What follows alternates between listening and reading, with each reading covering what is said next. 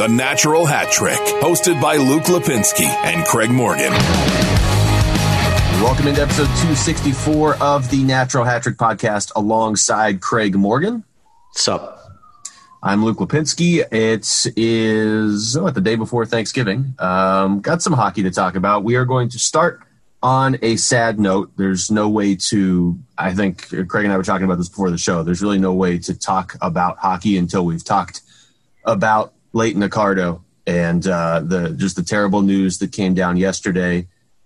Such an inspiration to you know not just the hockey side of the Arizona Coyotes, but to everybody involved with that organization. And you knew it before yesterday. You saw the outpouring to a whole nother level uh, yesterday with with Rick Tocchet and some of the players and people around the organization were able to go visit uh, her family. But uh, Craig, I'll, I'll, start with you. Just kind of your your thoughts on uh, on this situation, and just I, and more so your emotions, I guess, than your thoughts. Yeah, it's honestly since I found out yesterday morning, I just I, I've just been thinking about it for 24 hours. I have two daughters of my own. Your head goes a a million different places. I I don't know, Luke. My heart just goes out to that family for how long that they have fought this how, how long they have maintained incredibly positive attitudes. We've all, we've obviously met Leighton a couple times, met her mom Carly.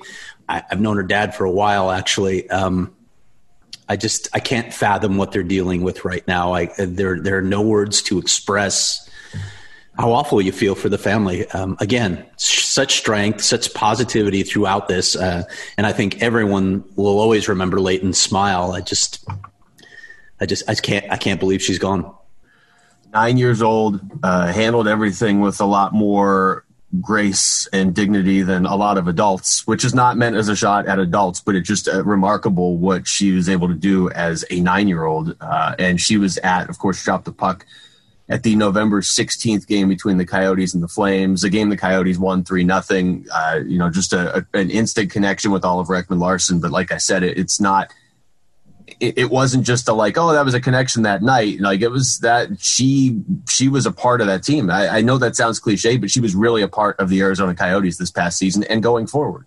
Yeah, I mean, and yeah, we've seen her so much around, and, and again, it's just what comes through for me. I just she's always in a good mood. I don't know how that's possible with what she was dealing with, with all the procedures and treatments, but she was always smiling, always happy, and always incredibly comfortable talking to perfect strangers. I guess that's mm-hmm. part of you know, this product of becoming a celebrity. She's used to it, but she really had become a, a sort of a, a Coyotes icon. And, and she was comfortable talking with reporters, with players, with anybody that came her way. It's, she was an amazing little girl. I love the quote, skate hard, have fun. To me, that just sums up hockey, right? I mean, every coach is going to tell you to skate hard, otherwise, you're not going to be able to do anything. But the have fun part is really what it's all about. There's, there's really nothing more to it. Like she summed up the sport of hockey in four words with skate hard, have fun. And and you mentioned the energy, like that's that, just that sort of infectious energy is great for anybody to have, and and you you love that if it's a you know anybody in your life. But again, for it to be a nine year old to consistently bring that to an entire organization is is just remarkable. Yeah, the outpouring uh, from the Coyotes community has been amazing thus far. Not only from from the team and from Fox Sports Arizona, I know a bunch of their personalities knew her very well, um, but from the greater Coyotes community. I mean, you've seen the reaction all over online. Really, the the hockey community. I know the NHL tweeted something as well. Um, I'm sure the Coyotes are going to do a lot more in in the uh, coming weeks and months. I'm sure they're going to do a lot more to honor Leighton. I, I don't know what that is, but I'm certain it's coming and it will all be well deserved. Yeah, we we have some questions that we'll get to later on, but I mean, as far as what the team specifically is going to do, we just don't know that yet. I'm sure the team is still working on it, but, um, yeah, that that was that was just brutal news yesterday. It's been a brutal year in general, but that that was a tough one. So um, yeah, we just we we certainly wanted to address that and just sort of thank Leighton for everything she has meant to anybody involved, really in hockey in Arizona over the the last year at least, but really longer than that. I mean, I know that I know some people within the hockey community have had a connection to her for years and years, which again is crazy because she's only nine years old. All right, there is no uh, real way to transition out of that other than, I guess, to talk more hockey. And um, let's let's stick with the Coyotes before we get into all the serious league stuff, and uh, and just kind of, uh, I guess let's let's go into the jersey stuff, Craig, because that's that's a little it's a little more lighthearted. Um, all the NHL teams released those retro jerseys, I guess about a week ago now. And a lot of different sites have ranked them, you know, 1 through 31, as you would expect. I give Vegas a ton of credit for finding a way to do a retro jersey when they've been in the league for three years. Uh, but the Coyotes, in particular, pretty well received. And I got to say, I liked it when I first saw it. The more I see it, the more I like it. Okay. Purple is my favorite color, so I, I was is a big fan of that, and I like a lot of the symbols. As, as I, I, think I said this actually in my mailbag, I'm not the target demographic. I'm not the guy who's going to be buying jerseys. I'm not crazy about the busy bottom, but yeah, fans really seem to like it. And I, I think the Coyotes knew who they were targeting, and I, I, ran an informal poll myself that got a lot of votes. It was like 1,200 votes when it was all said and done, and like two thirds of the people said they loved it. So th- I think they hit the mark. Uh, I think a lot of people are going to be buying this sort of paraphernalia when it comes out.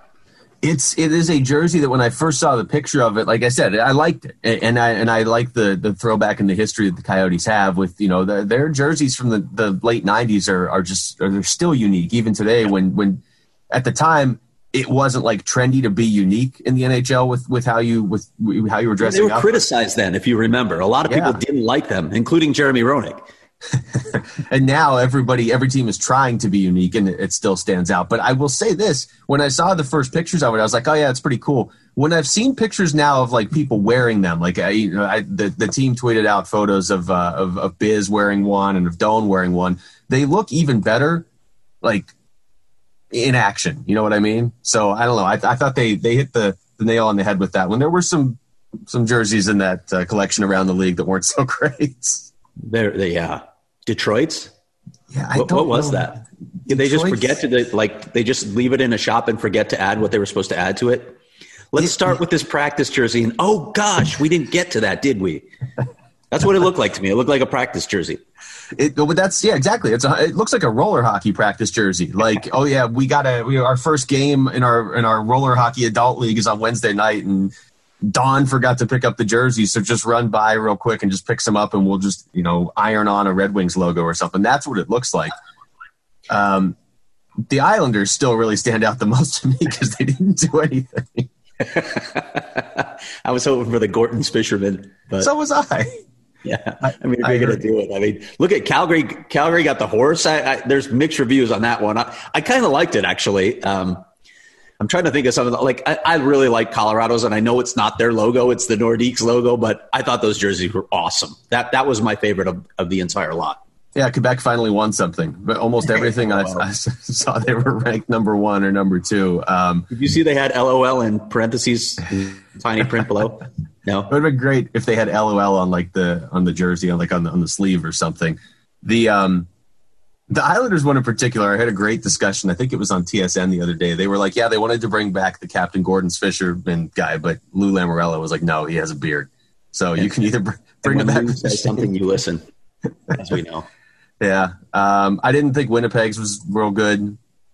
Um, honestly, like Pittsburgh's is fine, like as far as just a nice, clean jersey to like two years from now, if you're wearing that jersey to a game, it's a good looking jersey.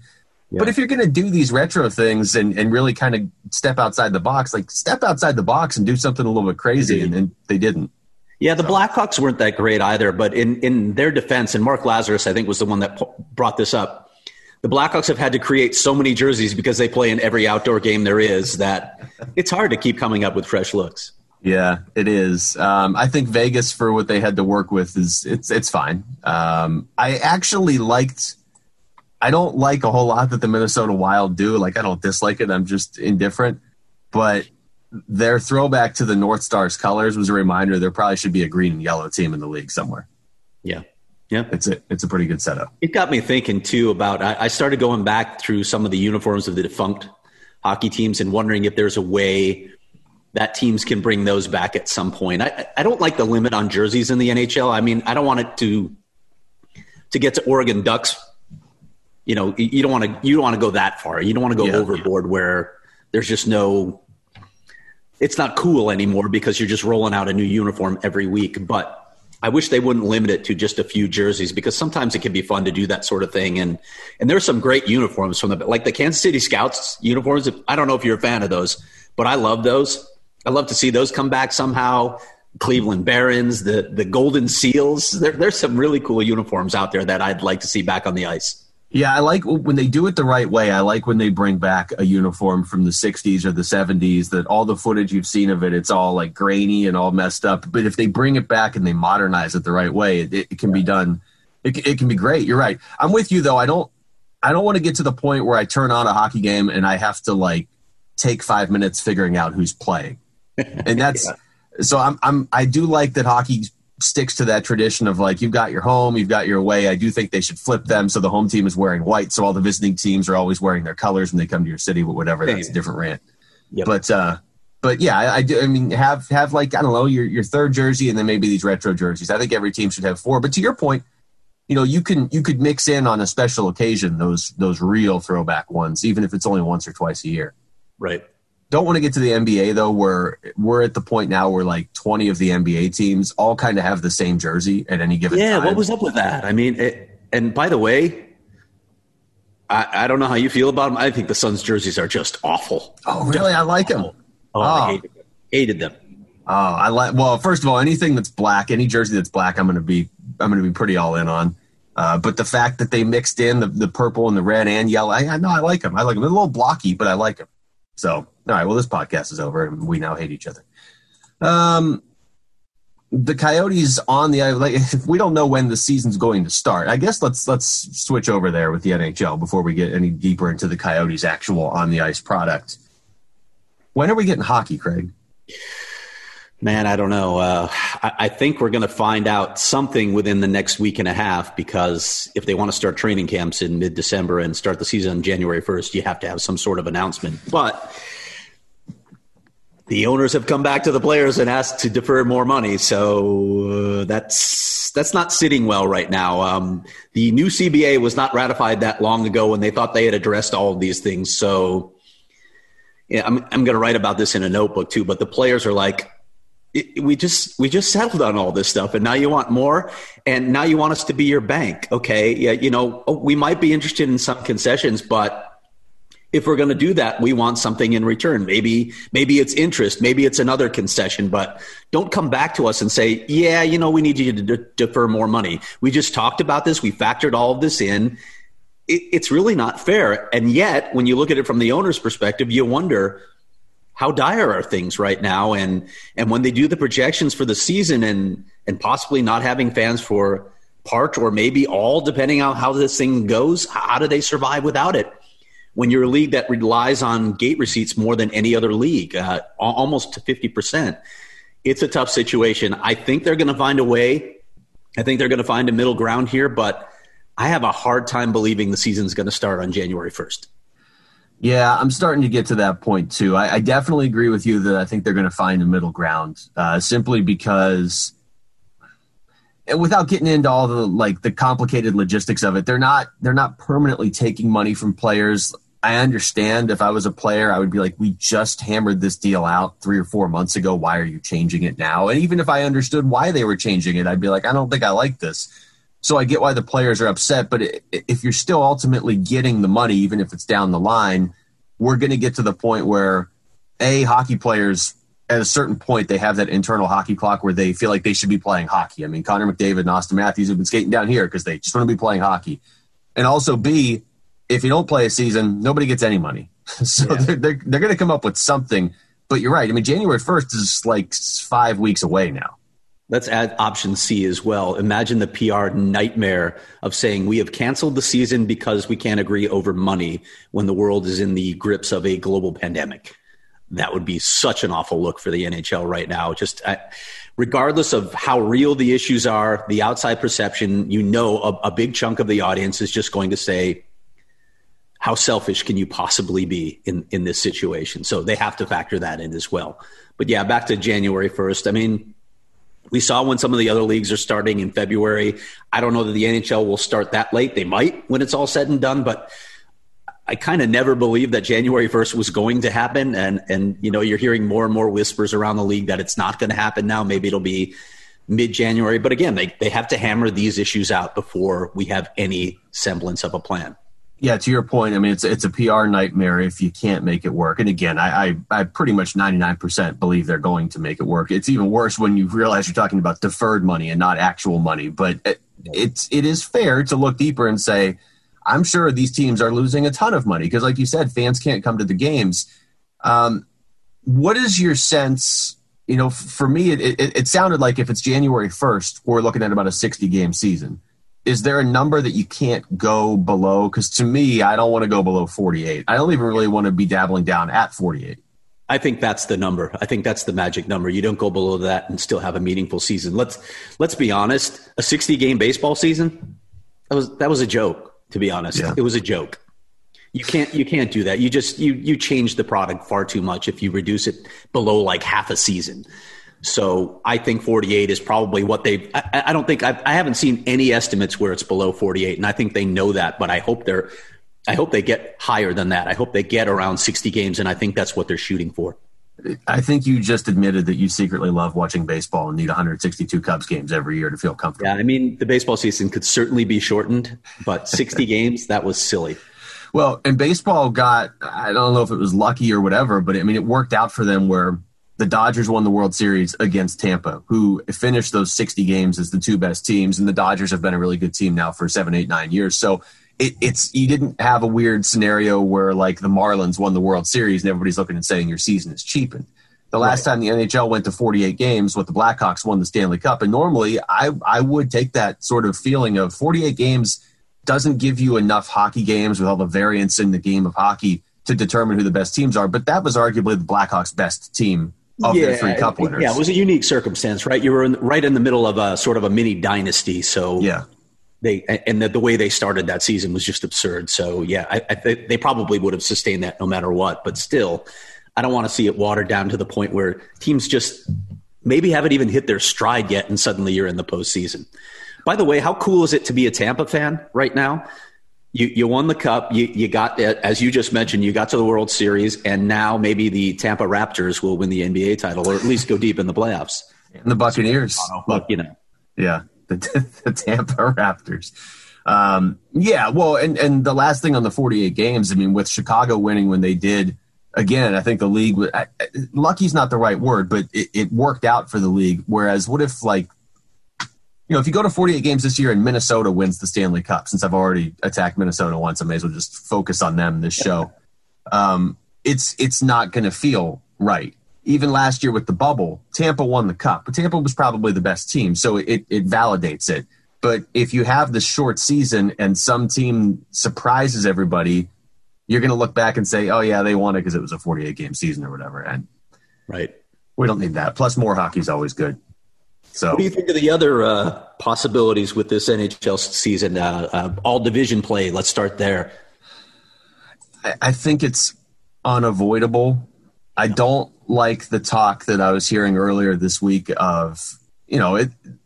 An all Canadian division is going to be very fun and very entertaining, and I think people sometimes forget Canadians are like the nicest people in the world until they're playing each other in hockey that yeah. that division is going to be a bloodbath.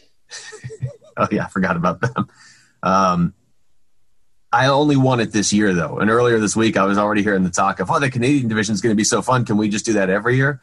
No, not no. not. Well, this here, is it. Here's the thing, though. It, you, the, on the flip side of this, if they do the, yeah, I don't know if you saw Pierre LeBrun's piece. Uh, I think it was yesterday or the day before, talking about how the playoff format might look you'd have an all division playoff. So yeah. you've got seven Canadian teams, only four are going to make the playoffs, and then they all have to play each other to see who makes it out into the conference final.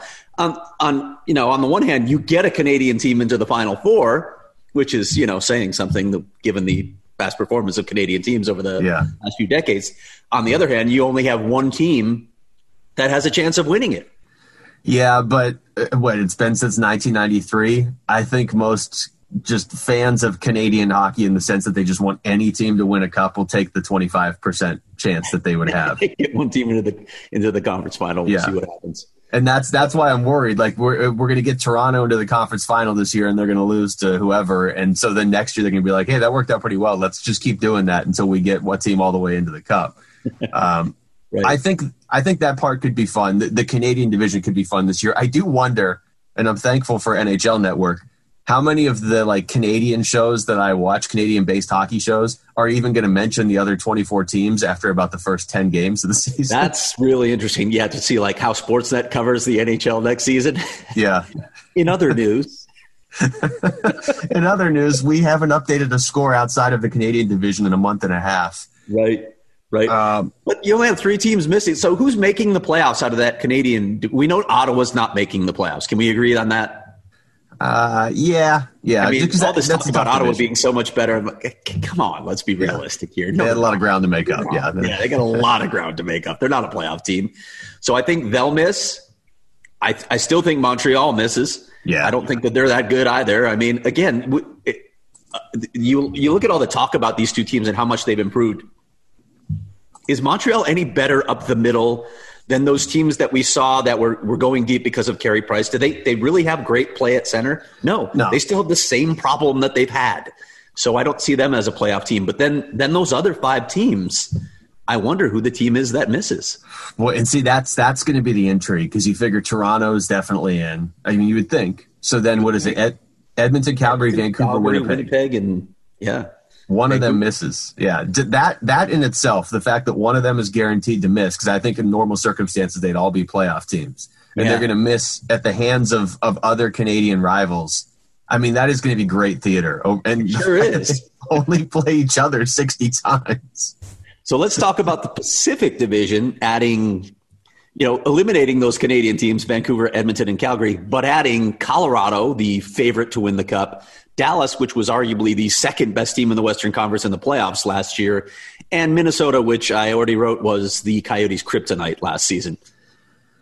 Yeah, that's uh, that's a tough division to get through. Um, mm. We'll get into the Coyotes in a second, and I read your piece, your Q and A with with Rick Tocchet, and it kind of it, it did sort of bring back some of the uh, the encouraging signs that we saw last year with this team.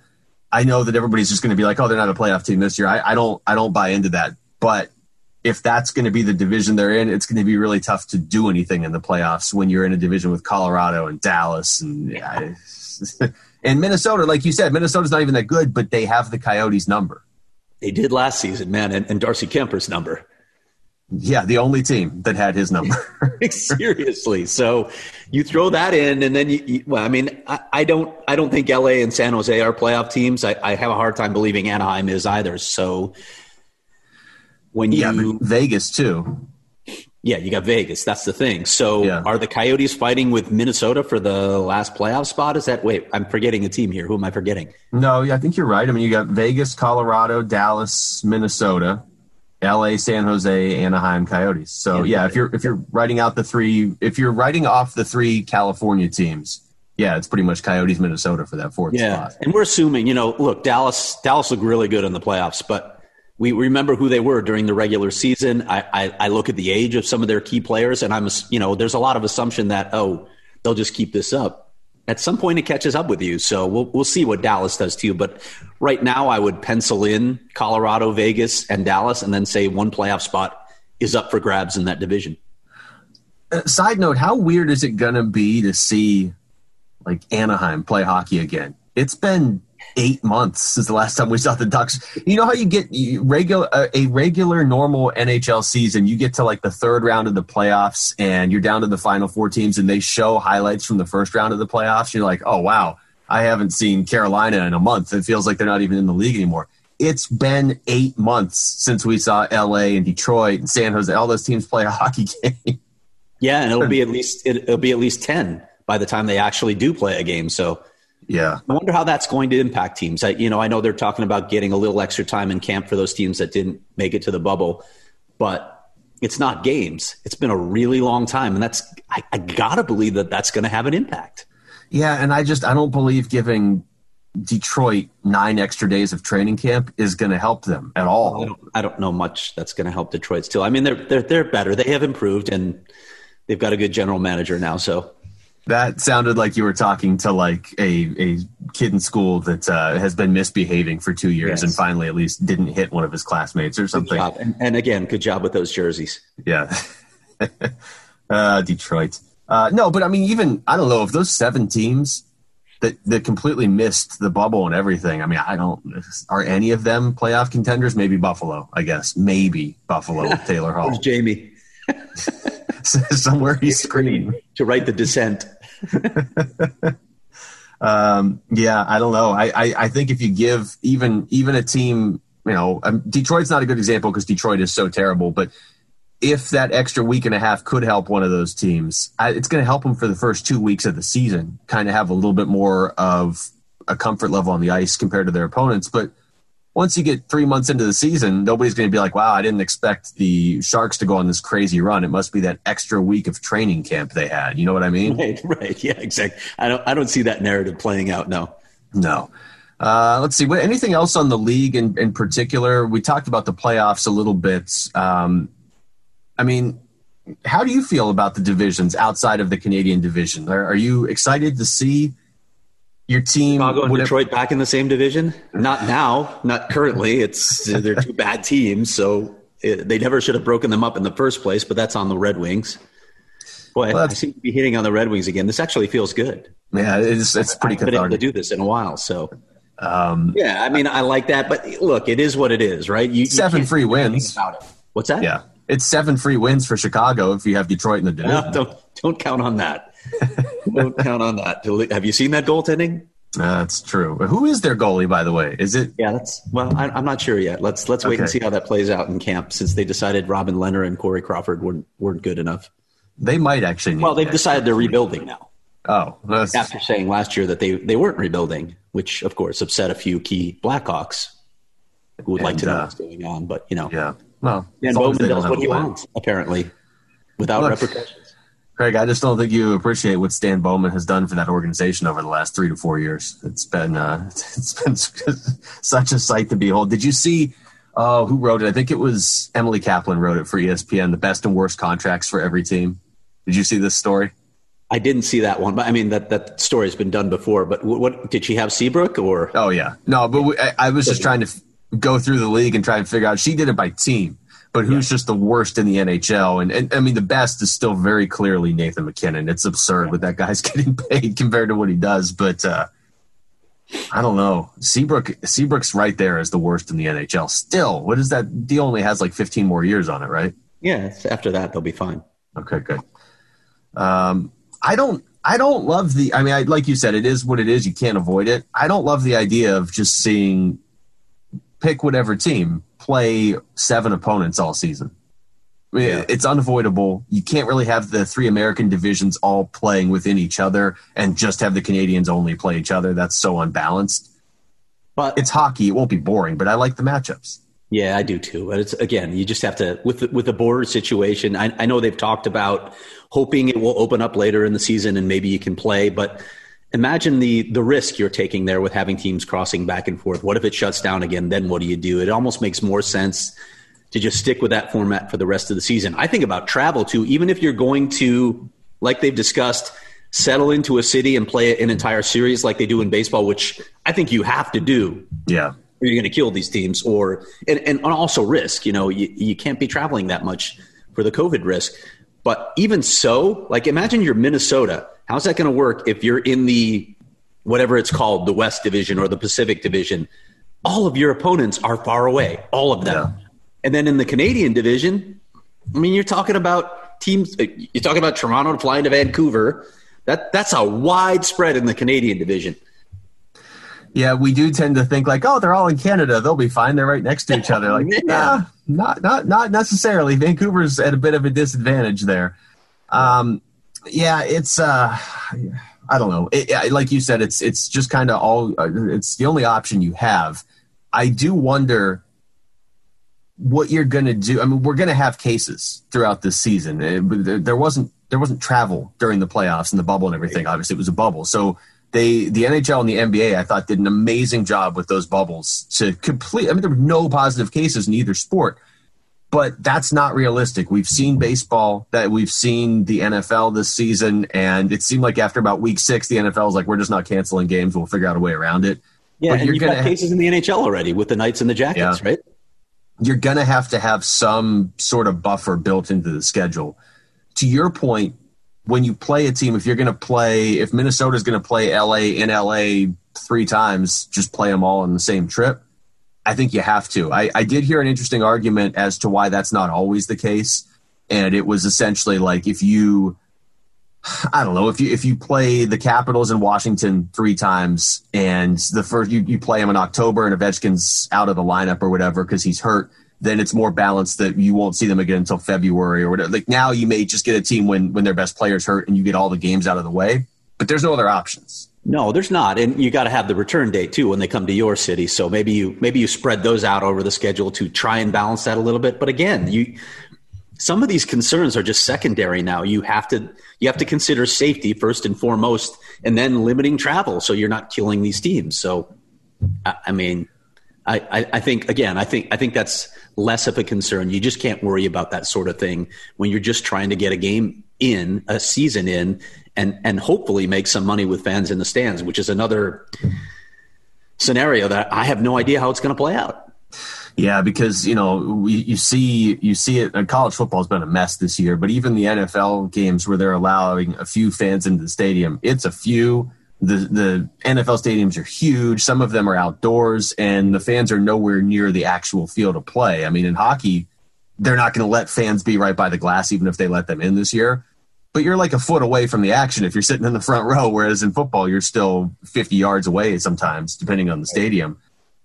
Um, is Mike Hoffman ever going to sign with a team? Is that what's going on well, there? I, I feel for the remaining free agents, man. It must be really nerve wracking for them. They have no idea what they're going to be doing next season or if they're going to be playing. I guess you could go. I mean, some of these guys could have looked to Europe, right, and and signed contracts there, but a lot of these guys obviously are hoping they'll still be in the NHL. A lot of them are NHL worthy, but it just hasn't happened.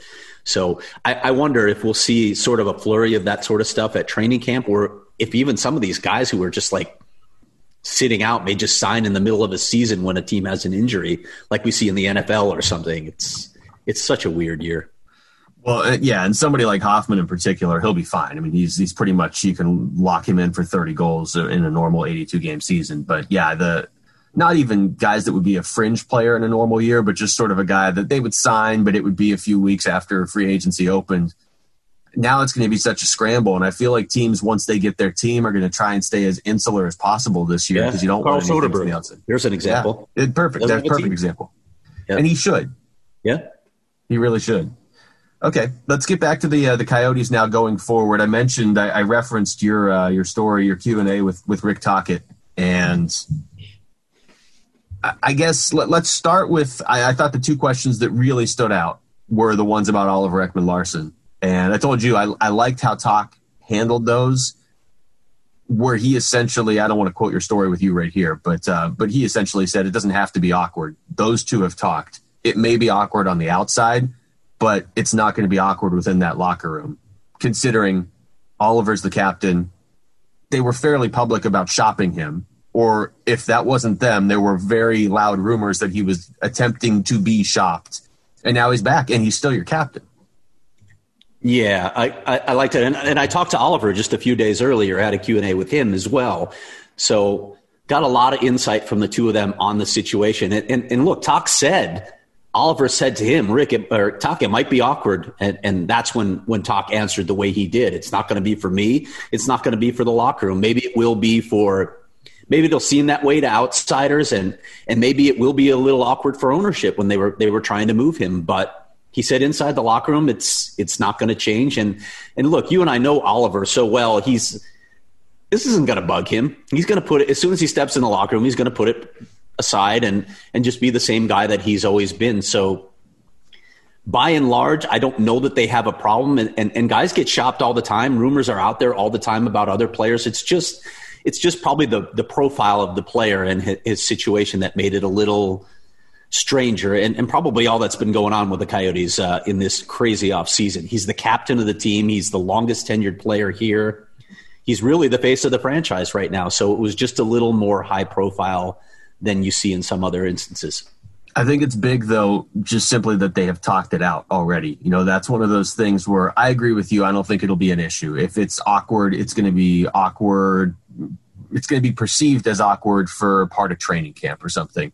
But if you just go into the season and Oliver never reaches out to Toc and Toc never reaches out to Oliver, and this festers into the season, and then you start, you know, getting bad play and, and everything snowballs, they've already addressed it. It wasn't really either of their doing the way this had played out. So or Bill Armstrong for that matter. So yeah, that's, that's the thing. Bill Armstrong wasn't even here. I've said this before, but I the best thing Bill Armstrong has done so far is not come in here and just try to make moves to make a name for himself because there was talk that they were going to trade Oliver or do this or that. He kept the best pieces on this team, which again is why I think when the dust settles, this could and probably should be a playoff team again. Tocchet said it in your piece. They've made progress every year yeah. since he's been here. That doesn't guarantee what's the phrase nonlinear progression. It doesn't guarantee they're going to do it again next year, but it's very doable. They make the playoffs again. Yeah, and I want to talk about that a little more, but just a couple more things on the Tocchet OEL thing. Uh, in that Q and A that I did with him, I, I asked him outright, "Is Oliver going to be the captain?" And he said yes, emphatically. Said Stan Stan Wilson hasn't been ordered to take the stitching out; it's strong stitching. so we have that resolved too. That's another thing that people wondered about. It's a non-issue. He's going to be the captain going into the season. Um, but then the other thing that they both talked about, and, and, and Oliver admitted this, it, you know, when, when you when you hear your name in trade rumors, you start to question yourself a little bit, wondering if you're still a good player, whether you're too old. It sounds like, and, and we'll we'll find out for sure when he hits camp in the season. But it sounds like he has trained really hard this offseason. Both Toc and OEL mentioned it. And Rick really wanted to see that from Oliver, to see him come in in supreme shape ready to go from day one and set an example for this team. They let's let's be honest, they need Oliver to be better offensively than he's been the past few seasons. They need him to be an elite player again and and I would still argue that he's better defensively than people give him credit for. He's improved so much in that side of his game, but they need him to produce, and they need this entire blue line to produce more offense than it has. This is a high paid blue line. They have a lot of veterans with experience, so him leading the way there is is definitely one of those ways that I think they could get back to the playoffs. But the other thing that I wanted to mention on that is they got a lot of guys going into the final year of their contract. Yeah. Six veterans. They've got three other guys that are going to be RFAs, and the entire coaching staff. I know that sometimes we make too much of a contract year, and I didn't want to do it without asking people. But Tocchet said it. Derek Stepan said it, Alex Goligoski said it, and Jason Demers said it. They all said, yeah, that can be a motivating factor, especially when people question you. You have a little chip on your shoulder, and beside that, you're playing for your livelihood. You want to stay in this league. Factors for this team that make you think, okay, maybe they can do this again. Yeah, uh, a couple things there. First of all, just the idea that there's you know an even more motivated Oliver Ekman-Larsson than usual, and I, I know we hear this about a, a, good number of athletes in every sport going into every year. But but I do think, and it's not really that we've heard this. We're just kind of more piecing this together. I mean, there's there's definitely a scenario where now that OEL knows he's back, and remember he's signed with this team for basically you know what through 2027. I mean, he's here. So and never wanted to leave. Let's emphasize that. He never wanted to leave, even this offseason. That is true. And if you look at, at, this team potentially making the playoffs or having any success this season, it hinges on goaltending and it hinges on their defense. And like you said, you probably need a little more offense from your defense, which in a way might not be fair because their primary job is supposed to be defense. But up front, you lost Taylor Hall. You don't know what you're getting from Phil Kessel yet you don't know what you're getting consistently from Clayton Keller. We don't know where the offense is coming from. It's very simple with this team. If they miss the playoffs, it's going to be because they don't have enough scoring. If they make the playoffs, it's going to be because Darcy Kuemper played the way he's played and the defense takes over. And that starts with Oliver Ekman-Larsson. On the offensive side, I mean, you, you need your blue line too. You, you know how the, the NHL is today, though. They want them to join the rush. They want the quick outlet passes. They want them to play north. So that's the way that they can help the offense. They can they cannot defend as much, first of all. And I know that's on the forwards as, as well, but this team can't defend as much as it was. It, it, it needs to get out of its end more quickly, and the defense plays a big role in that. I still think they sort of need more of a like a, a, a shutdown physical presence on that blue line. Maybe maybe Ilya Lyubushkin can evolve into that, but I still feel like they need one more piece like that on their blue line, like they've added to the bottom six forwards to give them more of a physical presence. But those guys have to be the ones that start the offense. could there be do you see any any sort of changes any i guess i should say additions to this roster really at all i mean i, I know that that armstrong has said probably not going to see any any changes before the season starts but I mean, is there room to go out there and say, hey, maybe Ilya Lyubushkin isn't the big physical, physical guy that we need? Hopefully he is. Or maybe they look around and they say we could use a second one. I mean, is there room to do that? Or is this just kind of your group in, in 2021?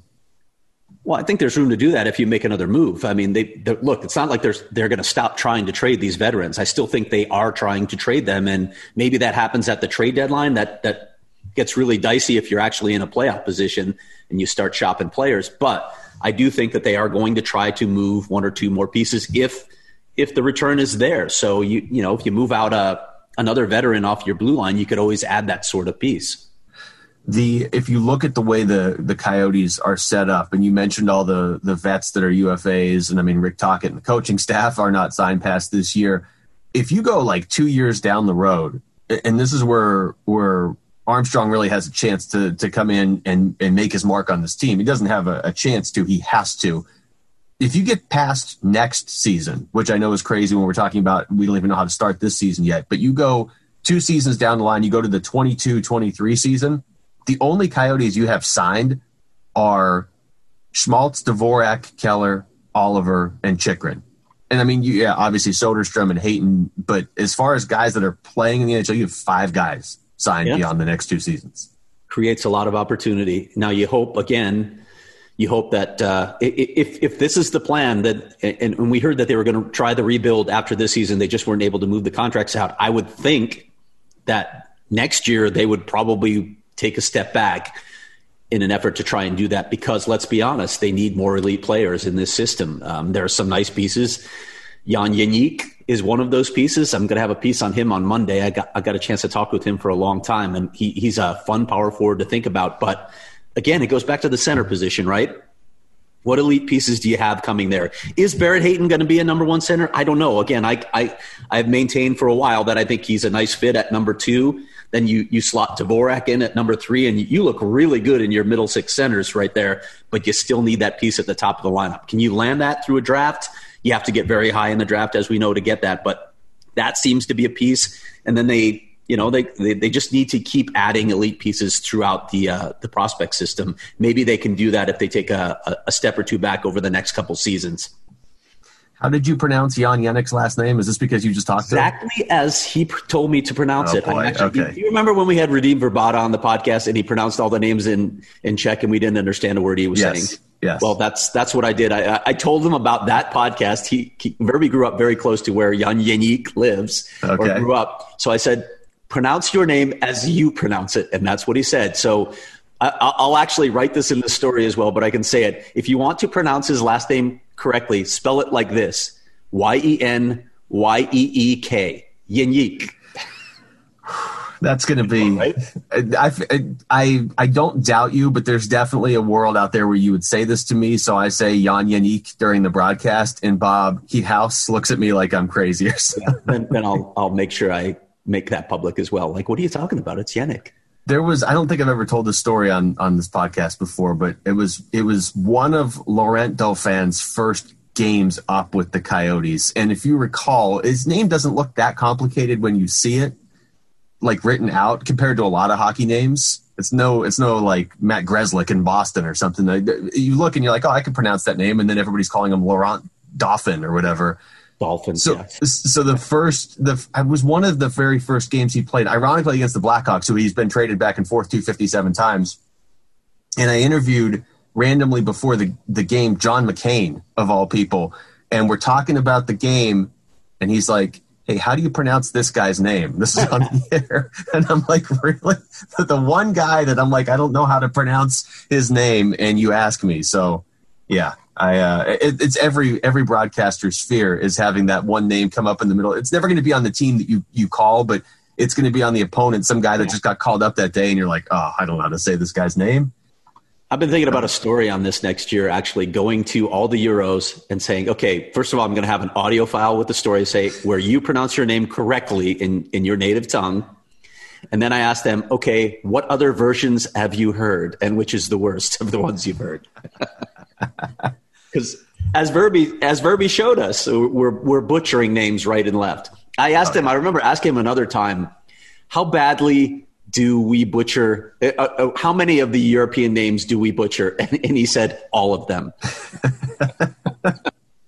well, you've heard. I mean, we've had Sebastian Noren on here for Swedish things before, and even even you know, it's one thing when he's on the podcast pronouncing something how it's supposed to be pronounced in Swedish, but we'll talk to him off the air. I was at the NHL awards with him a couple years ago, and I think I I still do not know how he pronounced Robin Lehner's name. And I was like, dude, that's one of the ones I thought I was getting right. Like that one seems relatively easy. uh, okay. Anything else on the Coyotes here before we move on? And we should point out that uh, Matthew, Austin Matthews, and Connor McDavid were both working out in Scottsdale, or you know, on the ice in Scottsdale. So for all the Canadian yeah. listeners, that means they're both going to play for the Coyotes at some point, right? Uh, yeah, that's it. And didn't Jonathan Toews come down too? He might have. Yeah, they'll they'll be deep at center soon. Although I don't know if they can take on those contracts. Um, one other thing, I, I, had asked Rick Tocchet about his future, and he said they had discussed an extension early on, but no talk of it recently. And he doesn't expect there to be any talk. He's he's content to let it ride out into the season. So we'll see how that plays out. Um, you mentioned the guys playing, you know, playing here. I think it's also intriguing that the Coyotes have so many prospects playing in Europe right now to try and get games in, and, and some really key guys, especially Barrett Hayton, who is playing right now with Matias Maccelli, um, trying to get some ice time, trying to get really a head start into this season.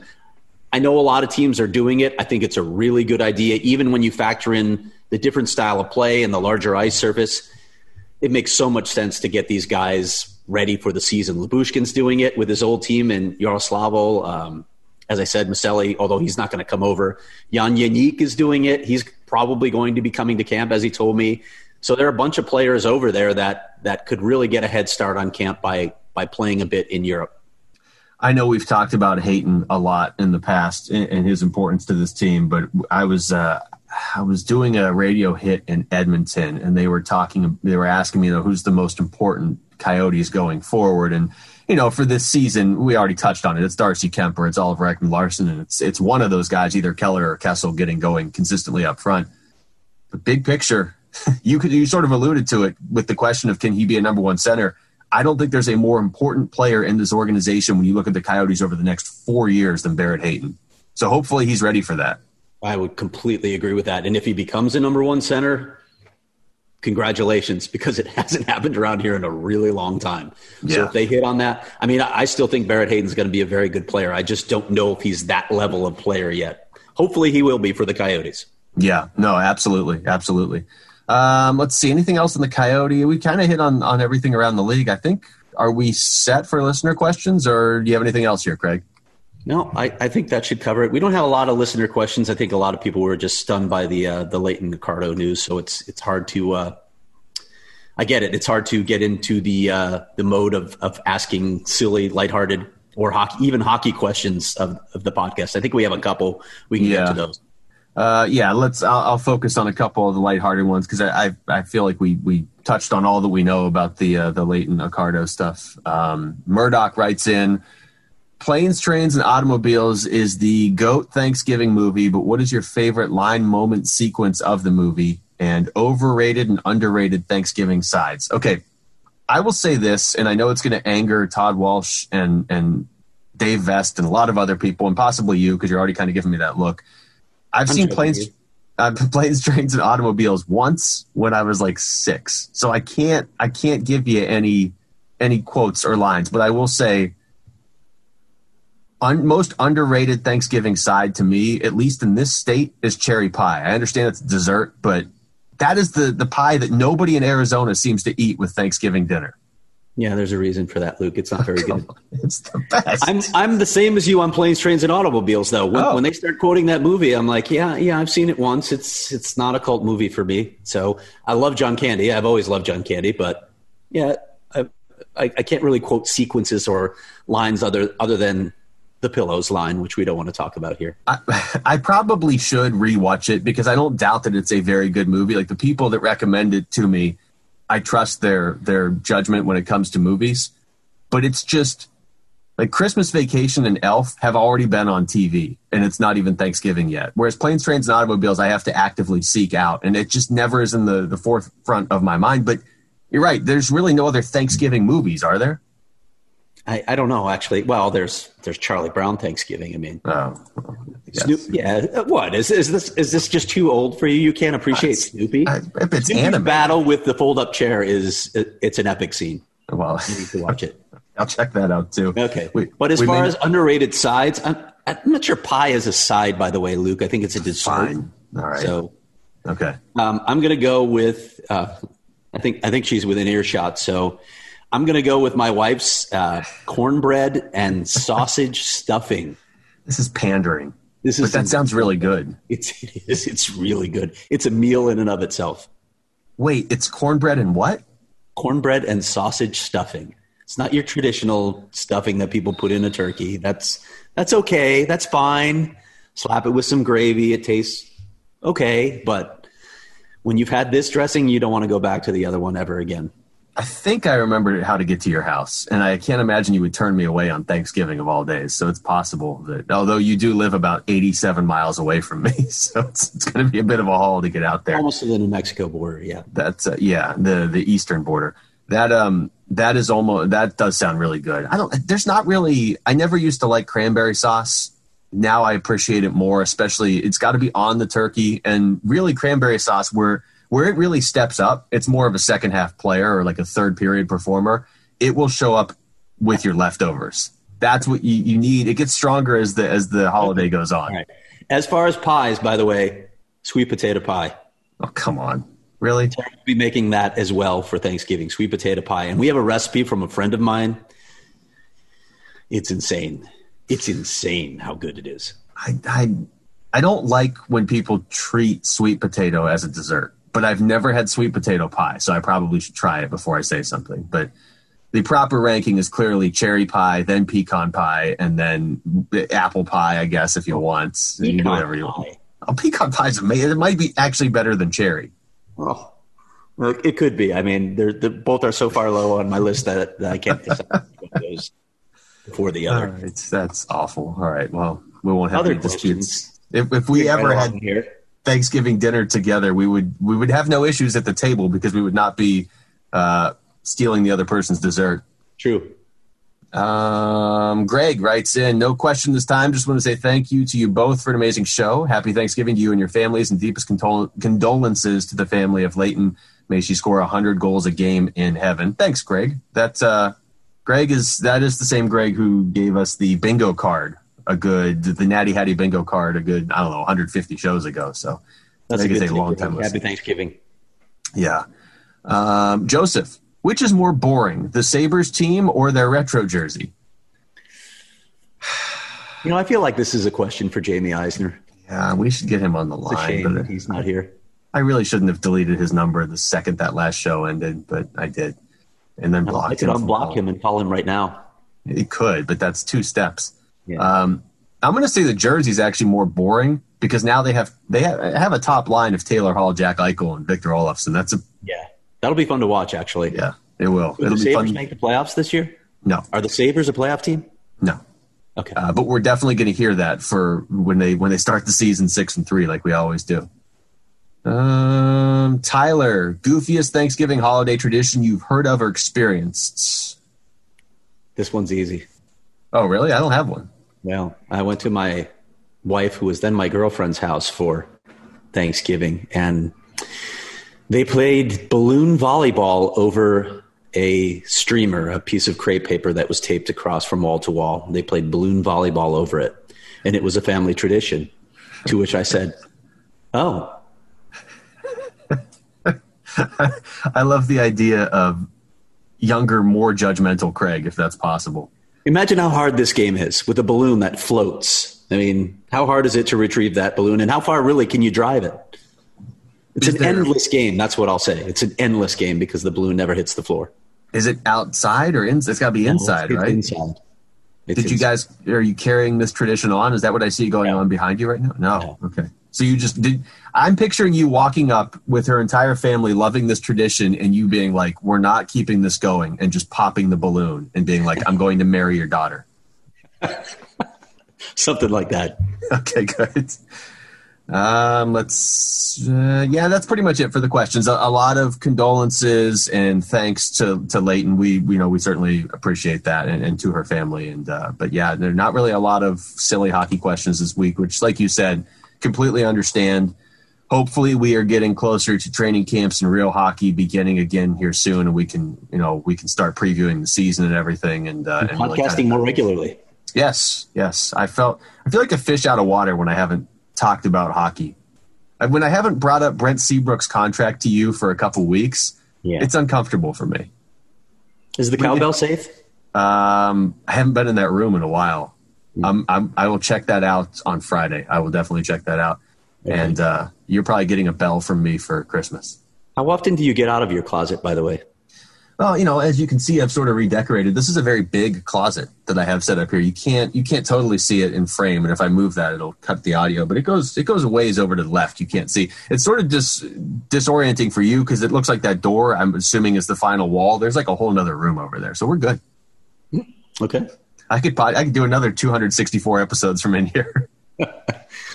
uh, all right. That's going to do it for us. Thanks to everybody for listening. For Craig Morgan, I'm Luke Lapinski. This has been the Natural Hat Trick Podcast. Happy Thanksgiving, everyone.